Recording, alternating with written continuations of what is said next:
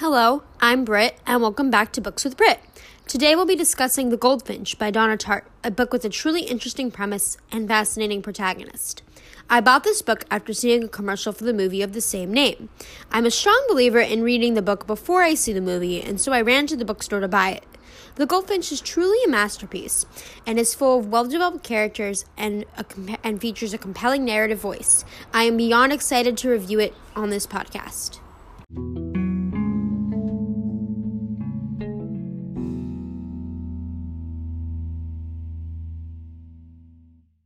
Goldfinch, a boy named Theo goes to the Metropolitan Museum of Art with his mother to enjoy art and culture. When, unfortunately, there is a terrorist attack and almost everyone dies in the explosion, including Theo's mother. Theo himself is one of the few survivors, though he is injured. In the midst of the explosion and the terror, he grabs the priceless painting, The Goldfinch, and dashes out of the museum to find his mother. Soon, Theo discovers that his mother has died in the explosion. Now Theo must figure out how to heal from such a traumatic experience and who he will live with. Throughout this novel, Theo lives with many different people, with each home presenting both new challenges and triumphs for Theo.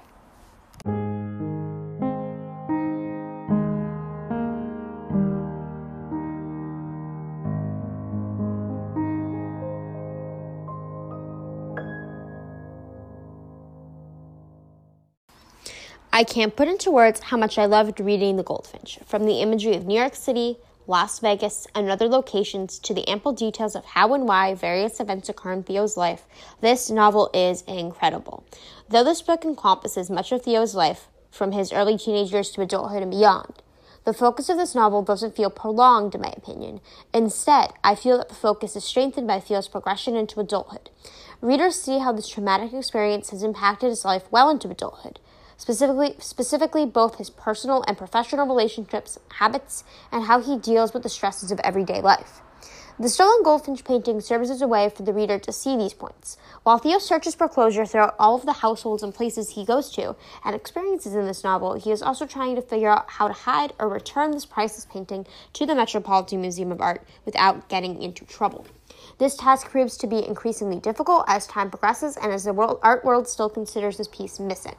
I really enjoyed the duality of this plot. I think that the goldfinch painting is reminiscent of Theo's mother and how memories of her haunt Theo as she searches for closure. In the novel, the mother is described as having a true passion for art.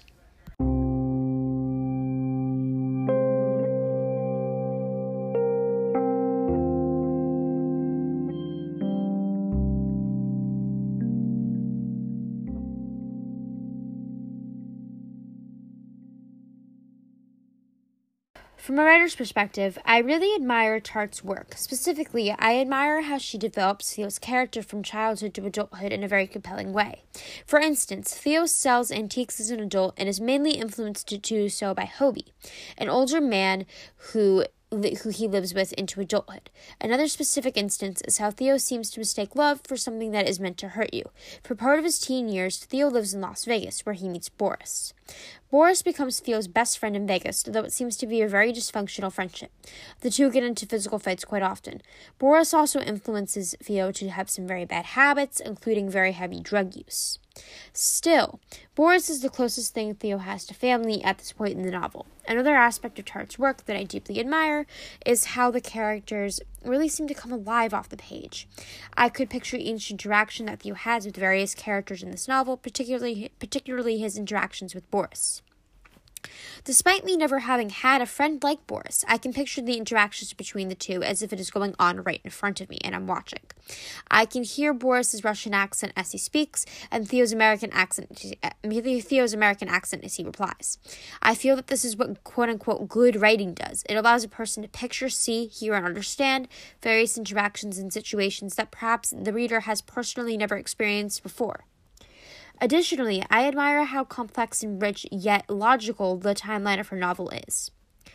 Though it spans a very long time and encompasses many events in many different places, I am never lost in what is going on and where I am in this timeline.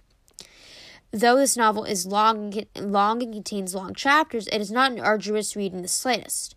Though Theo is going through some very difficult issues and has a deeply traumatic experience, Tartt touches upon these matters in a, in a way that I feel is very tender and very, very gentle. The Goldfinch has a very detailed, interesting, and phenomenal read, with many developed characters and a world that blossoms through many beautiful images.